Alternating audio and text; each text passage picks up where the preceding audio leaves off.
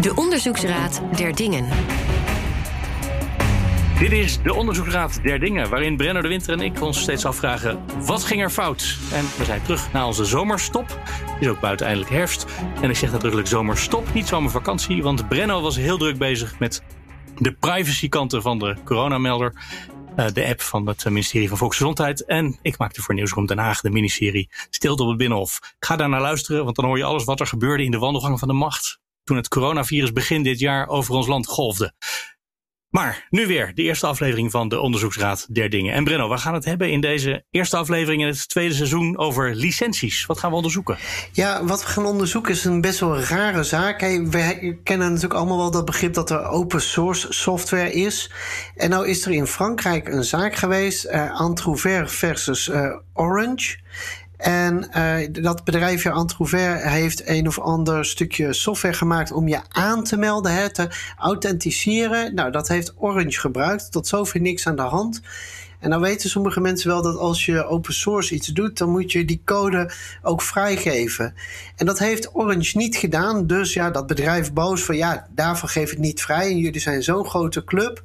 Maak er nou eens uh, open. En nou heeft de rechter uiteindelijk beslist van nee, dit wordt niet open. En ja, dan gaat er dus iets fout. Dus... Iemand heeft code gemaakt, die opengemaakt voor iedereen om te gebruiken, onder de voorwaarde dat het daarna verbeteringen ook open gingen worden. Maar dat gebeurde niet en de rechter vindt het oké. Daar komt het eigenlijk wel uh, daar komt het op neer. En uh, dat is natuurlijk raar, want dat staat allemaal in een licentie. Dus dan denk je, zijn dat nou geen afspraken dan? Of hoe zit dat dan? En is dit het einde van open source of juist niet? Heel veel vragen die eigenlijk allemaal wel relevant zijn. En daarom heb ik twee getuigen uh, meegenomen. Uh, de eerste getuige is Christian Albedink Tuimp. Hij is advocaat, heeft, uh, als ik een beetje ging zoeken, ook al echt uh, jaren geleden over open source al geschreven. Dus hij is daar echt mee bekend. En de ander, dat is Armijn Hemel. Dat is dan geen advocaat, maar die weet wel heel veel van licenties en hoe je je software zaken goed op orde krijgt. En met die twee uh, zou ik eigenlijk gewoon dat onderzoek eens willen aangaan. En ik heb een vermoeden dat dat thema licentie, dat we dat nog wel eens vaker gaan terugzien in, in onze podcast. De getuigen. Laten wij beginnen, Brenno, met onze eerste getuigen. Ja, en onze eerste getuige is uh, Christian Albelink uh, Time. Fijn dat je er bent. Christian, allereerste vraag.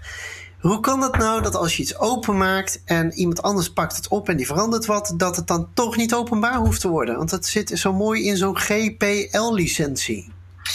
Ja, goede vraag, Brenno. En daar, daar, moet ik mijn hersenen ook even op, op kraken. We moeten even vooropstellen, dit is een Franse uitspraak. Het is nog geen definitieve uitspraak. Dus de partijen zijn, wat ik begrijp, in hoge We moeten even kijken hoe dat allemaal af gaat lopen. Uh, maar wat uh, open source in principe doet, is die gebruikt het auteursrecht om software open te maken. Uh, en dat doen ze met behulp van een licentie. Een licentie is niets anders dan een contract, een voorwaarde op grond waarvan er toestemming wordt verleend software te gebruiken. En wat open source software eigenlijk doet, is die infecteert eigenlijk de software die anderen uh, maken met behulp van die open source software. Of op het moment dat ze die eraan toevoegen. Want onderdeel van de licentie is dat jij vervolgens jouw software ook open en vrij beschikbaar moet maken. Nou, wat gebeurt er nou als een partij zich daar niet aan houdt? dat is eigenlijk een vraag waar we al jaren mee bezig zijn. Want die open source licenties die Richard Stallman uh, ooit allemaal heeft, uh, heeft bedacht. de legendarische figuur is dat van de Free Software Foundation. En dan zegt hij altijd van ja, als we het hebben over, over free, dan hebben we het free, bedoelen we free in de zin van, van lucht, maar niet free in de zin van bier dus het is, het, is, het is niet de bedoeling dat het. Dat het we zijn hier niet om het gratis te maken, maar we zijn om het, om het vrij eh, te maken. Dat is altijd een belangrijke beperking die, er, uh, die erbij zit. Ehm, er zijn heel weinig zaken over open source software en over de uh, ja, over de licentie zelf. En dat is, dat is eigenlijk gek, want in de praktijk komt het heel vaak voor dat er open source uh, software wordt gebruikt. En uh, cliënten van mij hebben ook gigantisch veel vragen daarover. Van goh, wat zijn nou de consequenties? En wat, wat gebeurt er als ik het gebruik? Mag ik er nog wel een prijs voor rekenen? Mag ik het verspreiden? Mag ik het aanbieden? Mag ik het kopiëren? Wat voor handelingen mag ik ermee verrichten? Nou, en gaan ze maar door. Maar er wordt eigenlijk niet zo heel erg veel over geprocedeerd. Dus daarom is deze Franse procedure wel heel interessant. Uh, dat, dat, nu, uh, dat dat nu eindelijk uh, gebeurt. en het gaat de eerste keer meteen mis. En het gaat de eerste keer meteen mis, maar het is mij niet helemaal duidelijk waarom het nou precies misgaat. En dat kan ook komen doordat ik gewoon onvoldoende kennis van het Franse recht heb. Maar ik heb ook het idee dat die Franse rechter zegt van ja, en dan gaat het meer een beetje om een bevoegdheidskwestie. Dan gaat dit nou om een contract of gaat dit nou om een inbreuk op intellectuele eigendomsrechten? En als het om een contract gaat, dan moet je misschien bij een andere rechter zijn. Nou, in Nederland hebben we dat onderscheid niet. Hè, dat je de, eh, bij de ene zaak bij de ene rechter moet zijn en voor de andere zaak bij de andere rechter moet zijn. Maar dat heb je in Frankrijk eh, blijkbaar wel. Uh, dus dat kan ook een probleem zijn dat eraan zit. Het, het uitgangspunt, uh, ik las een hele leuke discussie over deze, deze zaak een forum. Kijk, het, het, het, het uitgangspunt dat op het moment dat jij de licentie verbreekt, hè, de vraag die dan vervolgens ontstaat, pleeg jij dan inbreuk op het auteursrecht of niet? Nou, in die discussie die ik las, wordt verwezen naar een uitspraak van het Europese Hof van december uh, vorig jaar, waarin dat met zoveel woorden is gezegd. Dus dat lijkt in ieder geval, en die, uitspraak is van na deze Franse uitspraak, dus die lijkt in ieder geval hoger in rang te zijn dan deze Franse uitspraak, waardoor mogelijkerwijs deze uitspraak een hoger beroep nog onderuit uh, gaat. Maar het Europese Hof zegt, op het moment dat jij de bepalingen van je licentie schendt, dan is het dus geen contractbreuk, of is het misschien ook contractbreuk, maar het is in ieder geval een inbreuk op het auteursrecht, op het intellectuele eigendomsrecht. En dat is denk ik wel heel belangrijk, want dat is precies hetgeen waar die open source licenties op voortbouwen. Ja, want even, even om het goed te begrijpen, hè, eh, bij intellectueel eigendomsrecht, dat is, dat is toch een bijzondere tak van sport. Want als ik met jou ruzie ga maken en jij wint de zaak en ik verlies, dan moet ik ook echt al jouw kosten bepalen. Dan zijn er echt opeens andere, uh, andere spelregels van toepassing. Hè? En bij een contractbreuk of bij verbindenissenrecht zit het geloof ik toch weer anders in elkaar. Vat ik dat zo goed samen?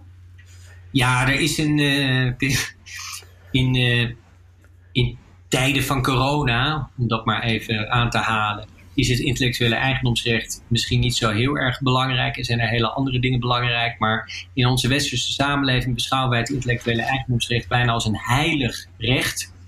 Uh, waardoor er ook, als jij rechthebbende bent, en dat kan je zijn op auteursrecht of op octrooirechten, patenten, maar ook merkrechten en ga zo maar door, dan krijg je een heel arsenaal aan bevoegdheden en mogelijkheden, en middelen en wapens als het ware, om jouw rechten te handhaven. Dat is allemaal dankzij de Europese wetgever. En dat heb je inderdaad niet als, je, uh, als het gaat om contractbreuk. Dus een van de wapens die jij nu noemt, Brenno, is je krijgt je echte, daadwerkelijke advocaatkosten vergoed. dus dat betekent dat als ik procedeer tegen jou, omdat jij inbreuk hebt gemaakt, en mijn advocaat kost, nou, noem, maar, noem maar een bedrag 20.000 euro. Dan bestaat er een goede kans dat de rechter jou veroordeelt die 20.000 euro daadwerkelijk te vergoeden. Normaal gesproken is dat niet. Dan word je gewoon vergoed uh, op basis van liquidatietarief, zoals het dan heet. En dat is een heel klein, een, een, een veel lager eh, bedrag van, afhankelijk van de omvang van de zaak, maar dat is 1000 tot 1500 euro of zoiets dergelijks. Ja, heel ander risico wat je neemt. Ander risico. Dus ik heb wel eens een, ik heb wel eens een zaak gedaan. Het was vrij, vrij verdrietig eigenlijk. Voor een, uh, voor, voor, voor, een mediabedrijf. Die hadden allemaal, allemaal, allemaal weblogs. Die hadden een licentie op een, van een fotostokbureau om foto's te gebruiken. Uh, voor, bij allerlei artikelen. Die licentie, dat contract, dat liep af. Uh, alleen er was een stagiaire die, uh, ja, die had dat niet door. Dat contract was afgelopen en ze had nog steeds toegang tot die databank. Dus die heeft twee maanden lang foto's gebruikt uit die databank. Toen zei dat fotopersbureau, hartstikke idee, ik heb je. Jij moet mij betalen. Nou, je kon vrij makkelijk uitrekenen wat dat dan zou kosten. Mijn cliënten was, was, was, behoorlijk over de zeik. Omdat ze, ja, het was gewoon een foutje. Ze vonden het allemaal onzin en gaan ze maar door. Maar je kon redelijk makkelijk uitrekenen wat de schade was. Namelijk gewoon de gederfde inkomsten. Dus wij, wij zeiden, nou, we betalen die twee maanden gewoon wel. Dat wilden ze niet, gingen ze niet na, mee akkoord. Zijn we naar de rechter gegaan. Die rechter die zei, ja, jullie moeten die twee maanden betalen. En 20.000 euro van de proceskosten van de andere partij. Dus toen betaalden ze uiteindelijk 30.000 euro voor een geschil dat feitelijk maar 10.000 euro kost. Dus Die vecht om een koe legt erin op toe, een beetje dat principe. Ja, exact. Ja. hey, en nou, nou is dat hier dus gebeurd met. met uh, uh, hier speelt dat dus met de open source. En dan zeg je eigenlijk in Frankrijk lijkt het erop dat ze dat uit elkaar hebben getrokken. Daar lijkt het, nou moet ik eerlijk zeggen dat mijn Frans niet helemaal fantastisch is. Dus ik heb een Engelse vertaling erbij gebruikt. Maar het lijkt alsof ze dat hebben gedaan.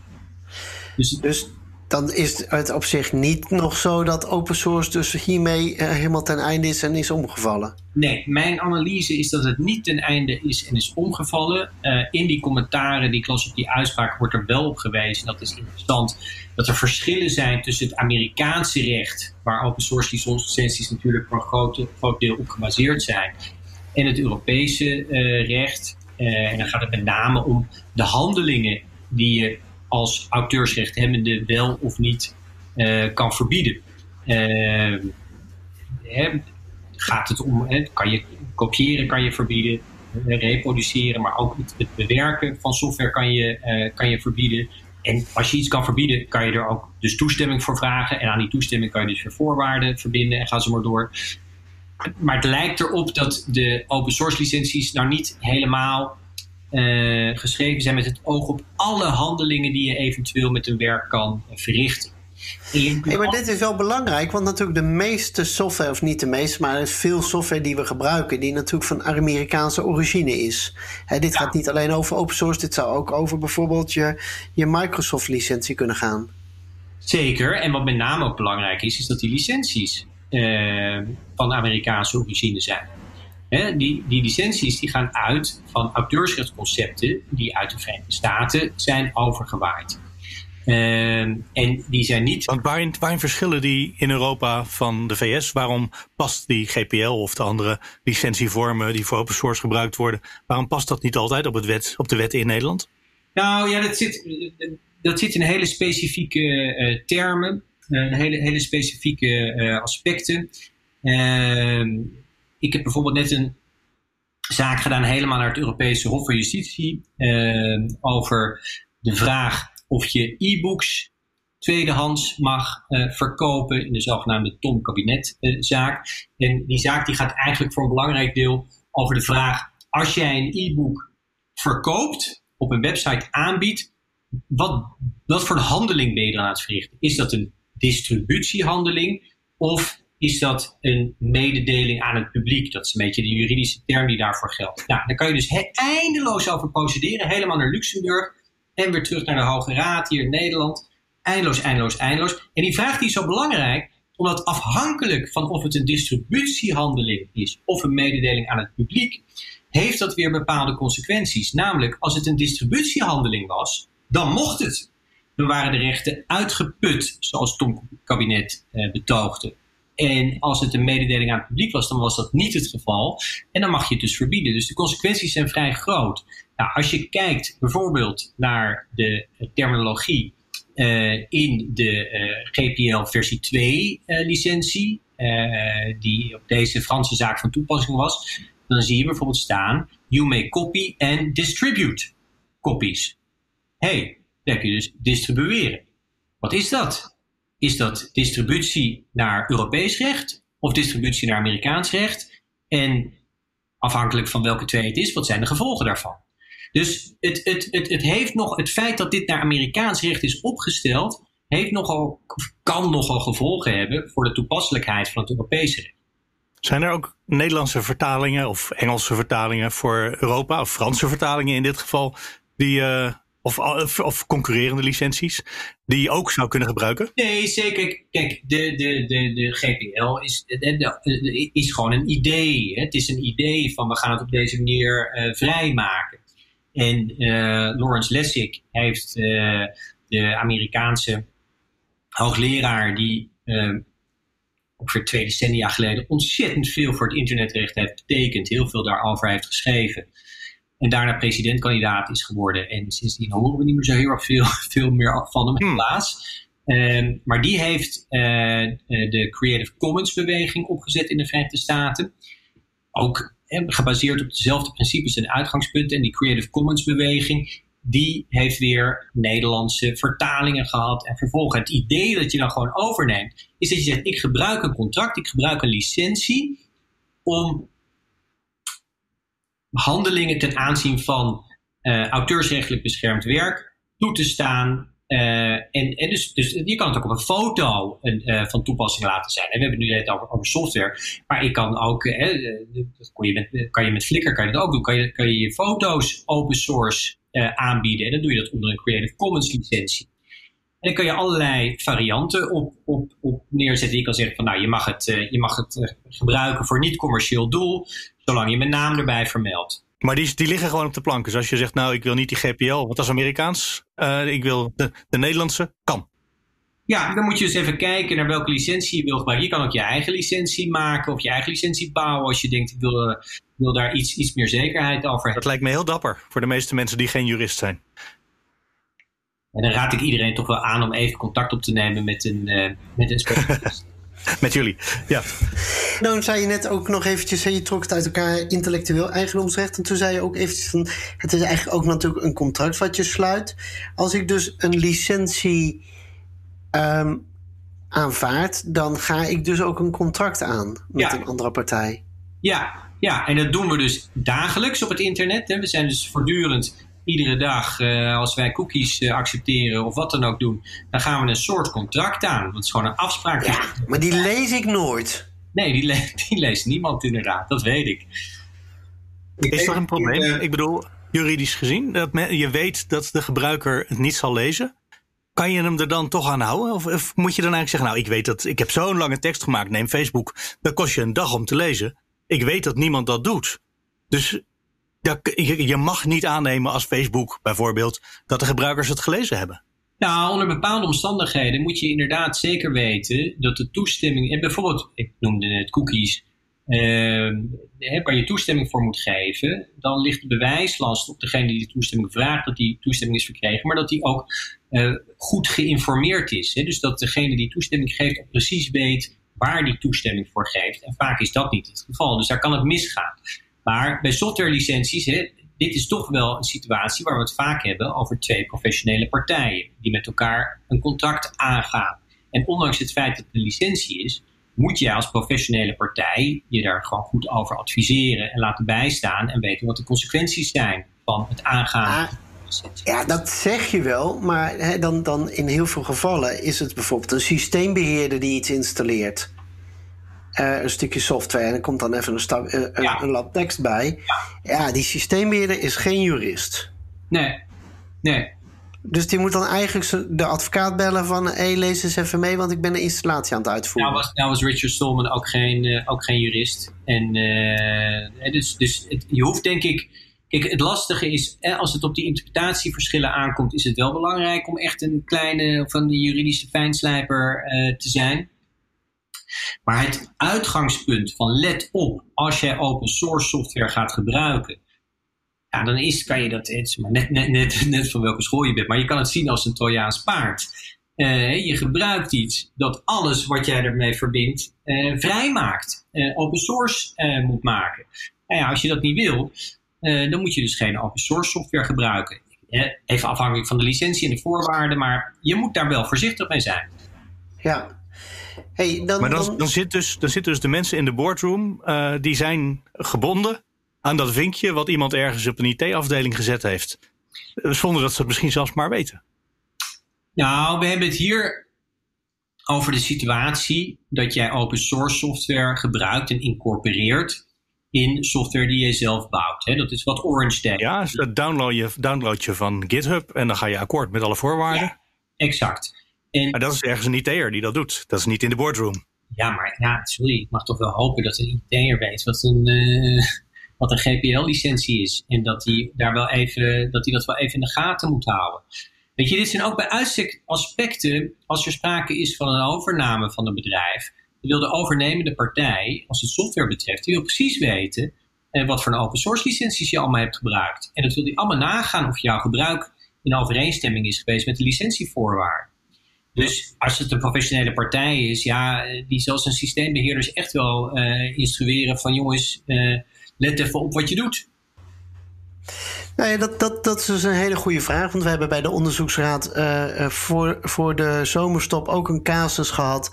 waarbij er een hek is geweest. en waar de beheerspartij gewoon zijn zorgplicht niet is nagekomen. Dus ja, ik ga er niet automatisch vanuit dat alle beheerders even netjes alles doen. Nee, gelukkig uh, zou ik bijna willen zeggen, is niks menselijk uh, ons vreemd en gaat er regelmatig wat mis. Uh, en als dat niet zo zou zijn, dan had ik ook. Dan had je geen werk meer. Ja. Maar, nee. maar het is wel, en we moeten, we moeten iedereen, het is wel belangrijk om elkaar op te voeden. En weet je, GPL-licenties, open source, bestaat echt al een hele lange tijd. en een goede programmeur weet hoe hij ermee moet werken.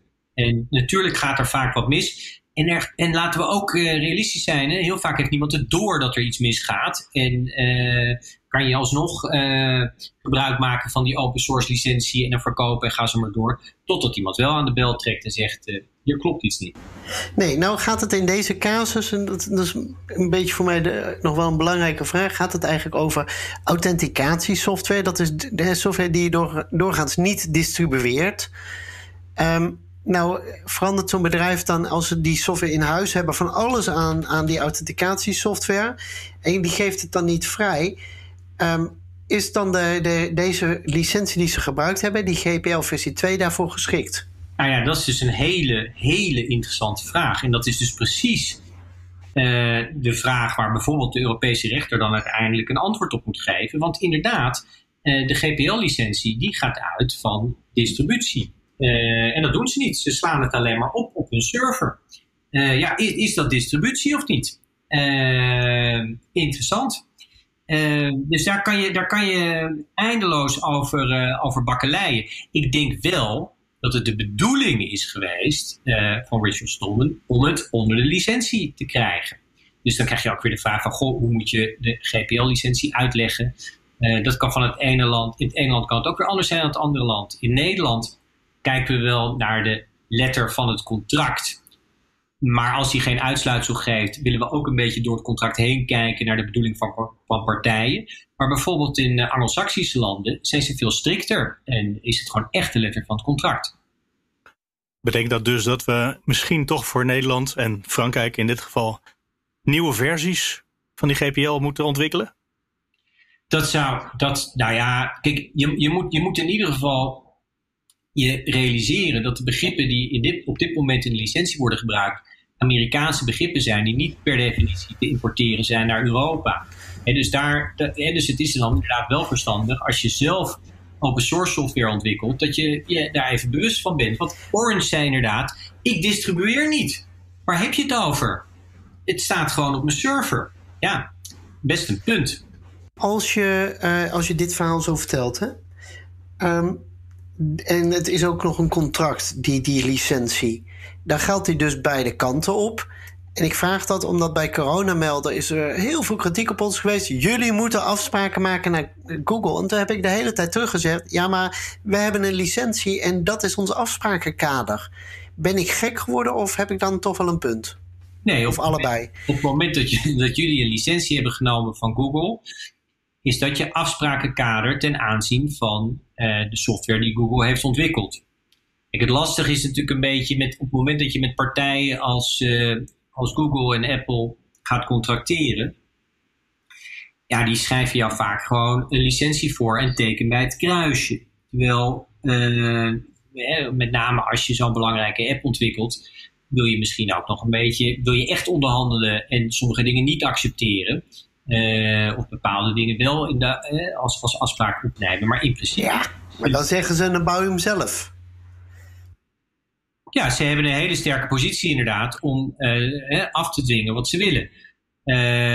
goed, je komt natuurlijk, wordt natuurlijk heel vaak geconfronteerd met software, ook al is dat geen maatwerksoftware, maar gewoon standaard software, waarbij je, die, die, die wil je gebruiken onder andere voorwaarden.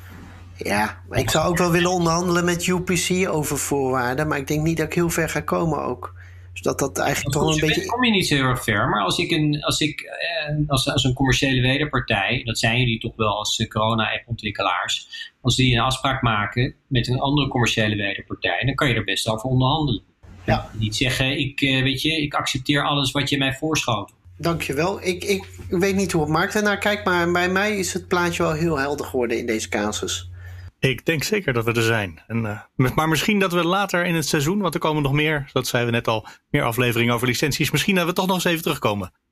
Ja, nou, jullie zijn natuurlijk altijd van harte welkom. En ik, uh, ik, ik, lever altijd graag een bijdrage als uh, getuige. ja, je aarzelde bij het woord getuige. Heel goed. Dankjewel, Christian Alberding-Tijn. Graag gedaan. Brenno, laten wij doorgaan naar onze tweede getuige. Ja, en onze tweede getuige dat is Armijn Hemel van Chaldur Software. En Armijn die weet eigenlijk heel veel van uh, dit soort GPL-licenties. En ook vooral hoe dat in de praktijk uh, werkt. Dus een zeer waardevolle getuige. Uh, Armijn, je hebt deze zaak ook bestudeerd. En je zei tegen mij: Het is een storm in een glas water. Wat bedoel je daarmee? Nou, het is zo van: ik heb de, de uitspraak gelezen. Natuurlijk ook wel de, Engelse vertaling, want mijn Frans is helaas niet zo goed meer. En wat ik zag is dat Orange dus inderdaad niet distribueert. En naar mijn mening is het zo dat de GPL-licentie is echt een distributielicentie.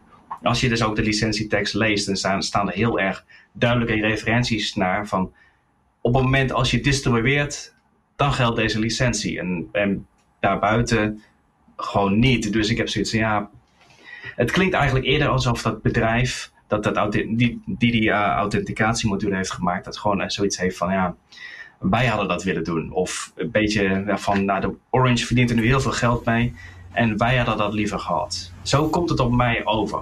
Dus ja, naar mijn mening, emotie. ja, ja. Maar de, de intentie van die licentie is toch wel dat als je iets krijgt en je verbetert het, dat je dat deelt? Ja, maar het staat echt heel erg duidelijk in de licentie dat het over distributie gaat. En dat hebben ze zelf ook onderkend. Want er is een andere licentie, de Affero eh, GPL. En dan is het zo heel erg duidelijk van op het moment als je bepaalde software als een dienst aanbiedt via een webservice of zo, dan moet je de code ook vrijgeven. Maar dat staat in de originele licentie niet. Dus de, de makers van de licentie hebben echt wel gerealiseerd dat, ja, in ieder geval naar Amerikaans recht, dat daar een lacune zit. hey, en uh, dan zeg je dat moet je vrijgeven. Uh, is dat dan ook automatisch onder exact dezelfde licentie of hoe moet ik dat zien? Nee, het is zelf, tenminste, ik ben geen advocaat, dus, maar ik praat wel heel veel met advocaten hierover. En uh, het is zo van, van, van waar het om gaat, is het zogeheten afgeleid werk, of een derivative work in het Engels. En dat is van op het moment als je dingen combineert, stukken software met elkaar uh, combineert, dan is het zo dat de originele software blijft dan onder de originele licentie. Maar het is zo van je moet dan dat afgeleid werk moet je dan onder een compatibele licentie uitbrengen. Dus op het moment als jij een stukje code onder BSD-licentie combineert met GPL2, van die licenties zijn met elkaar compatibel, maar dan één bepaalde richting op, dan is het zo dat je, de, dat je het afgeleid werk onder de GPL2 zou moeten uitbrengen. De strengste van de twee? Ja, min of meer wel. Het is ook zo van op het moment als je bepaalde uh, software uitbrengt van je combineert van MIT en BSD, die zijn ook compatibel met elkaar. Het afgeleid werk mag je best wel onder GPL3 verspreiden. Maar het originele werk, dus de originele code, zal dan nooit automatisch GPL3 zijn. Dus de, wat de, wat de vorige oh, spreker oh, zei. Oh, oh, oh, dat, dat, uh, dat is lekker. Dus ik verbeter wat. En dan denkt Mark uh, van ja, ik ga ook wat verbeteren. En ik gebruik dus, de, de, dus één licentie. En jij had een andere licentie. En Mark die pakt een derde licentie. Dat wordt een mooie brei van software en licenties. Dat is voor, voor juristen. Dan hadden we uh, onze advocaat nog heel wat uurtjes kunnen inhuren. Licentiecompatibiliteit is, een, uh, is zeker wel een. Het is echt een heel erg moeilijk onderwerp. Maar in de praktijk valt het, valt het meestal wel mee, omdat de, de mensen die, die, bijdragen aan een project, meestal volgen ze toch wel de originele licentie. Dus in, uh, in de praktijk valt het nog wel mee. Nou, maar je begint natuurlijk met iets te programmeren en dan pak je een bibliotheek. Uh, met al standaard dingen die gemaakt zijn onder een licentie. En dan heb je misschien een andere bibliotheek erbij nodig. En die pak je er ook bij, die misschien helemaal niet erbij past. Uh, dat is natuurlijk ingewikkeld. Dat is ingewikkeld en daar moet je op letten. Ik zit even nog met een andere vraag aan mij. Um, ik kan toch gewoon ook zeggen van. Kijk, dit is bij, bij Orange is het bekend. Maar er zijn natuurlijk ook heel veel open source onder de GPL versie 2. Bijvoorbeeld een, een, wat ze dan noemen de kernel, hè, het hart van een besturingssysteem. Uh, dat ik dan gewoon denk, nou weet je wat, die douw ik gewoon in een, uh, in een routertje, een wifi-routertje of dat soort dingen. En dan vertel ik het gewoon lekker aan niemand. Er komt dan nooit iemand achter. Nou, dat, is, daar zou ik niet van uitgaan. Het is van, van het uitvinden of een routertje draait op Linux. Dat is uh, voor een beetje getrainde engineer vijf minuutjes hooguit. Maar dan moet je het nog bewijzen. Oh, Kun nee, jij dat? dat? Ja, nou, het is zo van. Wat, wat, wat, op het moment als je zeg maar, de software van zo'n routertje afgetrokken hebt, of op het moment als je van, van, van, van een website afgehaald hebt als een firmware update, dat soort dingen die analyseer je. Er zijn gewoon allemaal tools voor. Dat doe je automatisch, als desnoods met de hand. Maar het is zo van, op het moment als je dan de, uh, de zogeheten strings, zeg maar de, gewoon, gewoon de, de leesbare tekst daaruit extraheert. En dat is echt heel erg triviaal. Er zitten er zoveel strings in die uniek zijn voor die software, dat je zeg maar gewoon een vingerafdruk kan maken. En op het moment als jij gewoon tienduizenden van die strings hebt, en die komen alleen voor in de Linux kernel. En er staat zelfs Linux kernel in en dat soort dingen. Dan is het zo, dan wordt het, dan wordt het in een rechtbank heel lastig om vol te houden dat je dat zelf hebt geschreven. Ja, helder. Ja, dus het is echt heel bewerkelijk om dat er allemaal uit te halen. Als je echt wil, ja, misschien kan het. ja, het. Ja, het kan. Maar dan had je net zo goed het hele ding vanaf scratch kunnen schrijven. En dan is het zo, dat is, dat is zo afgrijzelijk duur om te doen en zoveel moeite. En je maakt jezelf ook incompatibel. Want op het moment als je dat doet en er komt daar een nieuwe versie van de Linux kernel en je wil er graag dingen uit gebruiken, moet je dat, dat soort dingen weer allemaal opnieuw doen. En het is zo van, van, van uh, het is veel goedkoper om gewoon netjes aan de licentie te voldoen, dan dat je probeert het te, te verbergen. Natuurlijk zijn er nog steeds bedrijven die dat nou, En dan kom je natuurlijk op jouw vakgebied ook, hè, want dat netjes aan die licentie voldoen. We hoorden net al, um, ja, weet je, je gaat zo'n zo overeenkomst aan. Uh, maar dat lijkt me wel een redelijke nachtmerrie voor de boardroom. Want die weten dat dus gewoon in heel veel gevallen niet. Dat werd mij net wel duidelijk uit het gesprek met Albeding Time. Nou, ik denk dat het eigenlijk wel, wel meevalt. De meeste bedrijven die zitten op dit moment uh, in de markt met een heel andere instelling, een heel andere insteek dan zeg 20 jaar geleden. 20 jaar geleden was het echt zoiets van, oh, Linux is eng. Tegenwoordig hebben veel bedrijven zoiets van, oh, maar hier zit eigenlijk, eigenlijk heel veel waarde in. Omdat, als we dat gaan gebruiken. Dus uh, we kunnen echt, ja, hoe, zou je dat, dat noemen? We kunnen dat dan naar een ander niveau tillen. En het is eigenlijk goed als we daar meedoen. Dus tegenwoordig zie je dat bedrijven op een heel andere manier ernaar kijken. Niet eerder van, oh, dit is eng, maar van, hoe kunnen we dit zo goed mogelijk gebruiken? Zodat we een beter product kunnen maken. Zo'n bedrijf als Toyota is op dit moment echt overal open source in aan het implementeren. En die gaan er echt hard voor. Maar uh, heel mooi, maar ik hoorde net Albering Time ook zeggen dat bij overnames en zo uh, licentie uh, ja, lijken in de kast, zeg maar, dat dat wel een dingetje is. dus, dus dit is wel iets waarnaar, waarnaar wordt gekeken. Er wordt zeker naar gekeken. En het, maar het, wat ik wilde zeggen, het is zo van. De markt is zeker aan het veranderen. Dus het is zo dat, uh, dat vroeger was het eng. Nu hebben mensen eerder zoiets van, nou we moeten het wel weten, maar we willen het allemaal op een nette manier doen.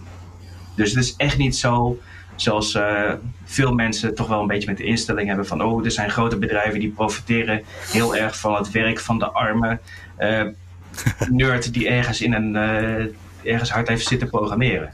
Dat is gewoon niet zo. Meeste open source, het meest gebruikte open source wordt al ruim 20 jaar gefinancierd door de grote bedrijven. Het is echt niet zo dat de, zeg maar, de lonesome hacker tegen het grote kapitaal. Dat is echt een mythe de intentie van dit bedrijf lijkt me heel erg uh, nobel en goed. Maar ze hebben gewoon eigenlijk dus de verkeerde licentie gekozen. Daar komt het eigenlijk op neer. Dus we hebben het niet goed uitgezocht. Ja. Dus, oh, nou, ik weet het niet. Het ligt eraan als, het dus, uh, als de licentie zelf zegt van hey, we, hebben niet, we hoeven niet te distribueren.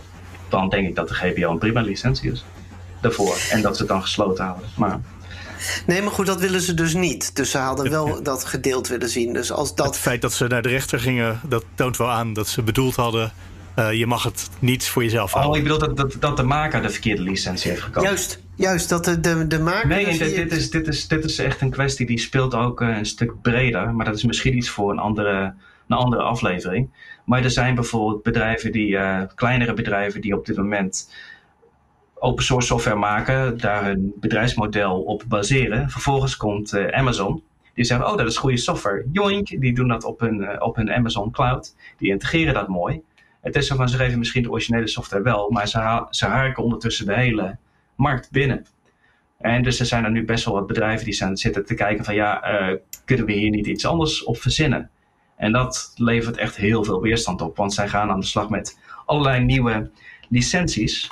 En dan krijg je dus zeg maar de post-open source licenties. En dat, dat is echt dat is, uh, een mijnenveld. Dat is echt zo Post-open source licenties, ja, dat klinkt heel ingewikkeld. Ja, zeg maar, of de open core dingen, of de... Uh, wat, wat zijn dat?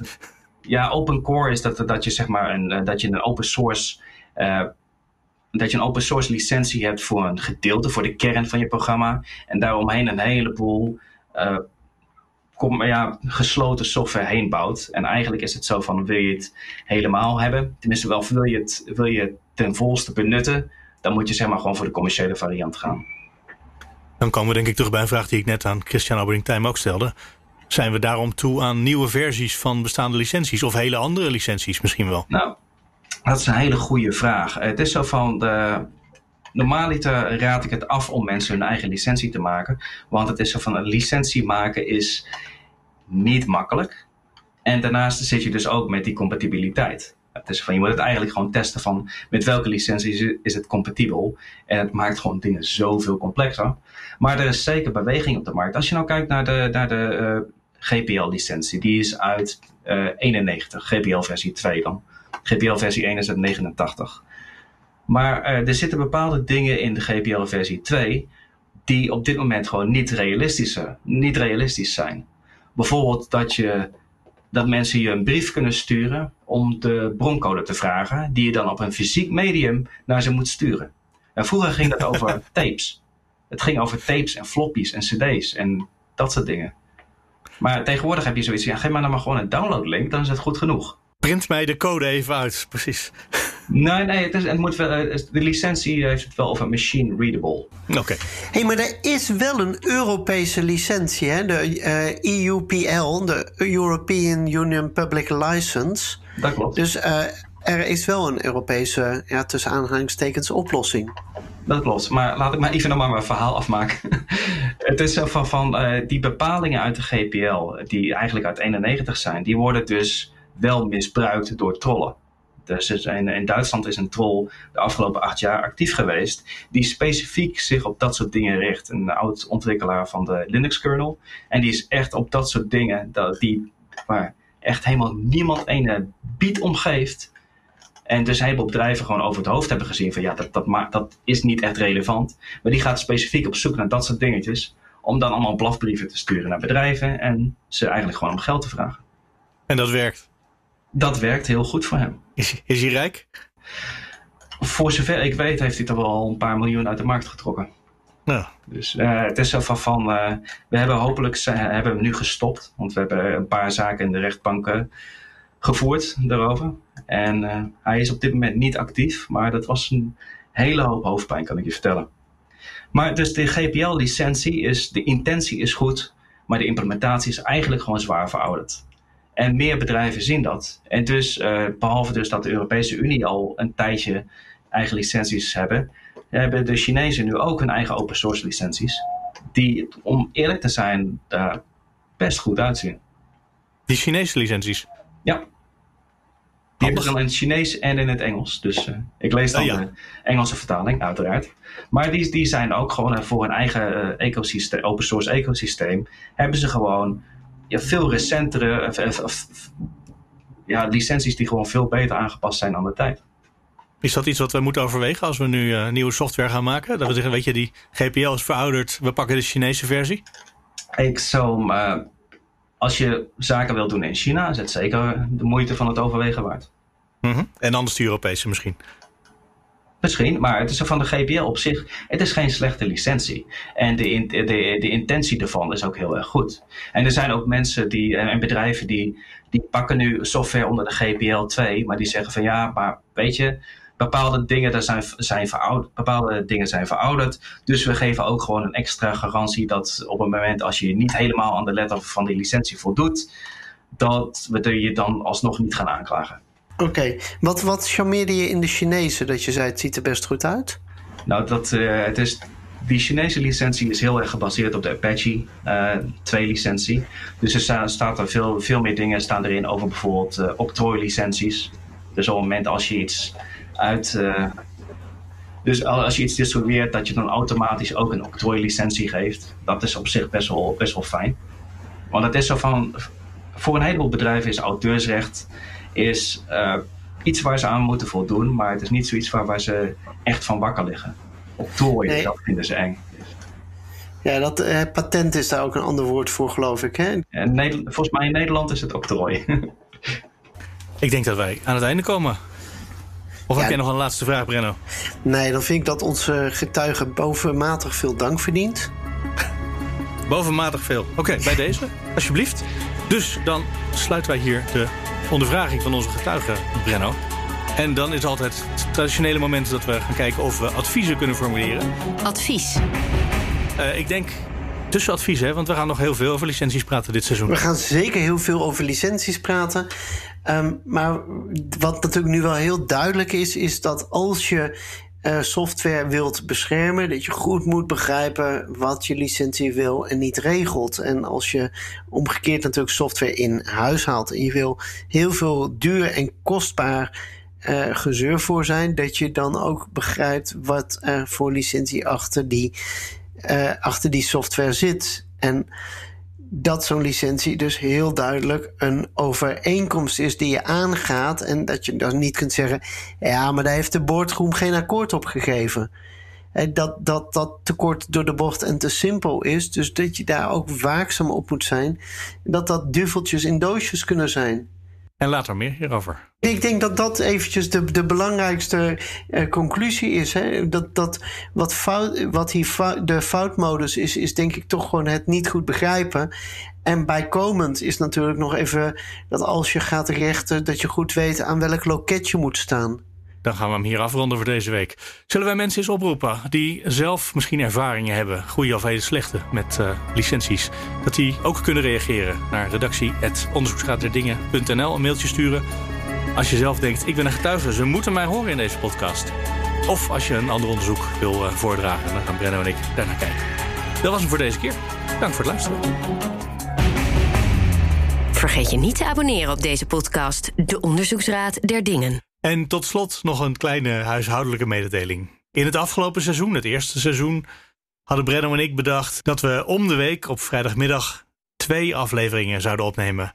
Zodat er dus elke week een aflevering was, maar dat we om de week een opname hadden. En dat blijkt in de praktijk nog best lastig uit te werken. En bovendien hebben zowel Brenno als ik het eigenlijk best wel druk ook nog met andere projecten. Dus dit seizoen willen we het even anders proberen. Nou, in ieder geval de komende weken kijken hoe het uitwerkt. Wat zou er gebeuren als we elke twee weken blijven opnemen, maar dan ook gewoon elke twee weken de opname online zetten? En dan krijg je een iets langere aflevering dan je in het vorige seizoen gewend was. Deze bijvoorbeeld is een kleine drie kwartier. Ook daar kan je over mailen naar redactie.onderzoeksraadderdingen.nl. Dus niet tot volgende week, maar tot over twee weken. Tot dan.